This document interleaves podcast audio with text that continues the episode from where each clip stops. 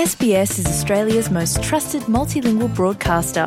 Our listeners are loyal, highly engaged, and have supported countless local businesses.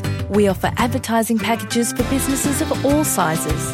Our experienced sales team will guide you through the process of owning a great campaign. Bring your own ad or have our production team make you something in one of our 68 languages. Start the conversation with your new audience today. Email sales at sbs.com.au. August is uh, Poetry Month, and First Nations creatives are highly represented in this year's event.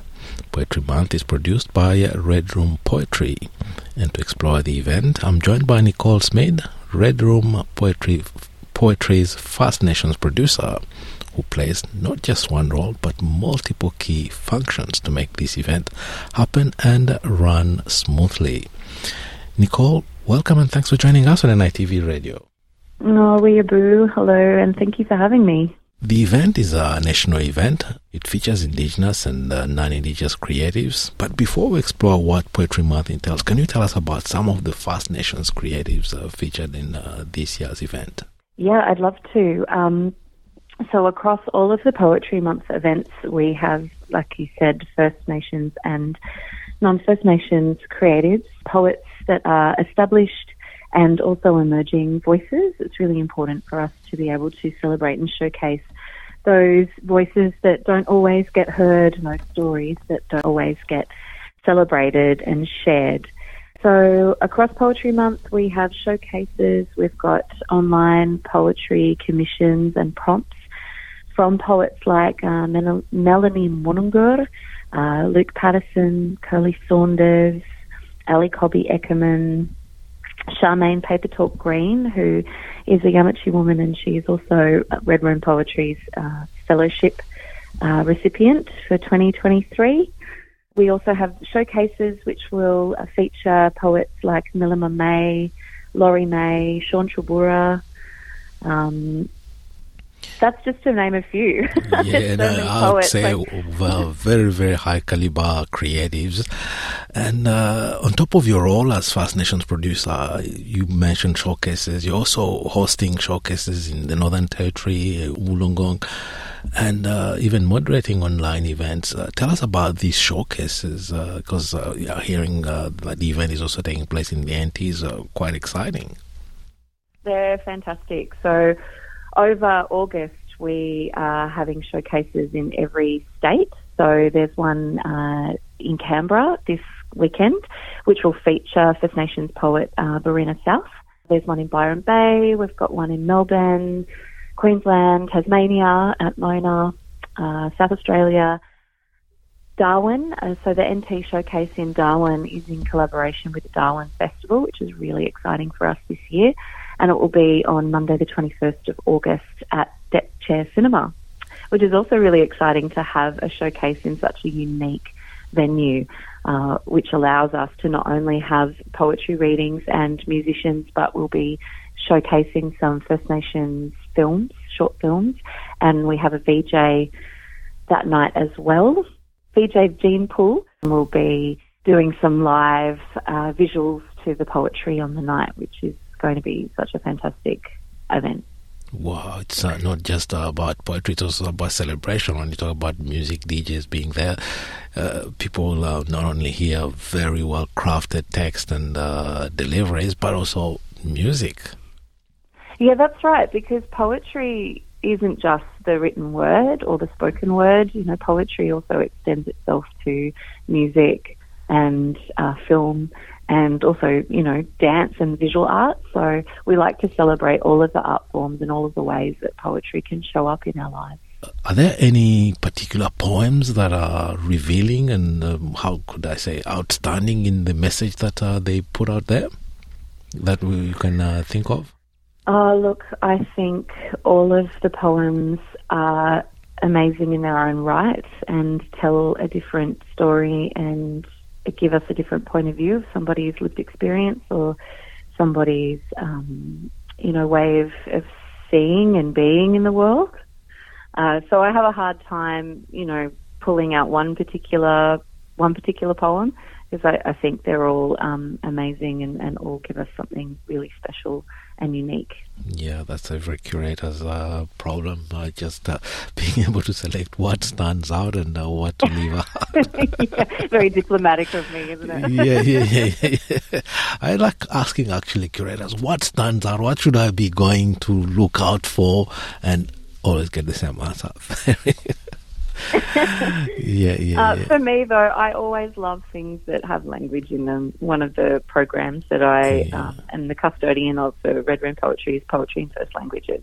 Yeah. So anything that is able to um, weave language, play with language, showcase our language, and revitalise our First Nations languages, our traditional languages, um, always has a special place in my heart. Now, uh, spoken word artists are featured in uh, Poetry Month events. Yeah, well, in the showcases, all of our poets are like speaking their poetry uh, in a kind of spoken word type setting. However, we also have some open mics as part of the Poetry Month events. If you jump onto the Red Room website, you'll be able to see uh, when those are happening later in August. We also have a Poetry Month calendar, so uh, other organisations and groups around the country can submit their poetry events that are happening in August. And I do know if you jump onto that calendar on our website, there are some spoken word events as well, some online and some in person that you can participate in. Now you'll be present uh, in all Australian uh, states and even uh, regional centres like Wollongong and you'll be online as well. Will all the events be uh, streamed online or just uh, specific ones? Unfortunately, not all of them are able to be streamed online just because of uh, technical um, requirements. Not all of the venues have those. However, many of them are. So if you go onto the website, it will tell you which of our showcases will be online. But we also have uh, lots of online offerings lots of online workshops and panel discussions. Yesterday we had a uh, an editors panel, which I was a part of. Uh, we've got Charmaine Papertalk Green um, running a poetry workshop tonight, which is online, and that's in partnership with Bundanon, where she's in residence at the moment. Yeah. There's an online poetry book club event with online readings. There's a podcast that you can listen to online and through a CRN, the com- community radio show. Um, that can be found on iHeartRadio, Spotify, iTunes, wherever you listen to your podcasts. So there's lots of online events and prompts and workshops that you can participate in over August if you just jump on our website. It was really important for us to make sure that Poetry Month is accessible to everybody uh, in whatever ways that we can make that happen through live streaming, online events, and also ticket pricing. So we have a suggested ticket price for some of these events, but it is a sliding scale. It's a donate what you can um, sliding scale to make sure that you know these events and poetry is open to everyone.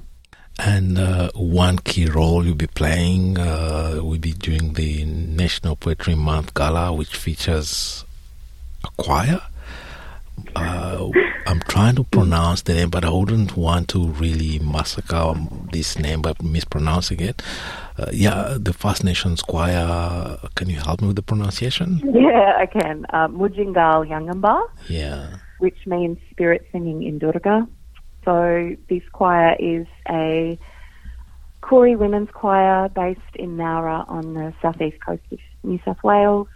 Uh, they've been singing for about 18 months together and revitalising their Dhurga language, but also Dharawal language as well, which is uh, the two languages spoken um, along the banks of Bungalee, the Shoalhaven River in Nowra. Uh, yeah, so it's very exciting to have uh, the choir come and perform as part of the gala. They'll be performing two songs in language that they've written themselves about their, you know, lived experience and their love for country and, and language. And the gala will also feature heavyweights like uh, Charmaine Talk Green and uh, other really high caliber creatives. Yes, it will. Jazz Money will be a part of the gala event as well and it will be um, hosted by Benjamin Law. So it'll be a really fantastic event, and that's available online. It will be on the Red Room YouTube site, so uh, you can watch that online on Friday nights from 7.30. Now, Nicole, before I let you go, uh, anything really important we may have missed in our conversation you'd like to bring to the attention of our listeners? Yes, thank you. I did forget to talk about Rise Voices and Hands, which is a collaboration between Red Room Poetry, City of Sydney, and Storybox. So this is a really exciting project that features 10 First Nations poets in Circular Quay at, in Sydney. It's a cube, a, a very large cube that's in Circular Quay and it highlights 10 First Nations poems on the sides of the cube from poets like uh, Ali Cobby Eckermann, Joel Davison, Luke Patterson, Jazz Money, Kirli Saunders, uh, we've got Daniel Browning, Ethan Bell, Lorna Munro, Lindsay Urquhart, and Dobby that are all featured in this Storybox Poetry Month cube. Sections of the poems are on the sides of the cube, but the whole poems can be read on the Red Room website. So it's really exciting to have their poetry showcased in such a you know high public space for part of Poetry Month. So it'll be there, installed there from the 1st of August to the 15th of August. Yeah, a way of uh, decolonizing uh, poetry. Yeah, that's right. Yeah, yeah. Decolonizing poetry, yeah. decolonizing spaces. Yeah, a month long uh, series of uh, exciting events celebrating poetry. Nicole Smede, thank you very much for taking the time to talk to us on NITV Radio today about uh, Poetry Month. Oh, you're so welcome. Thank you for having me.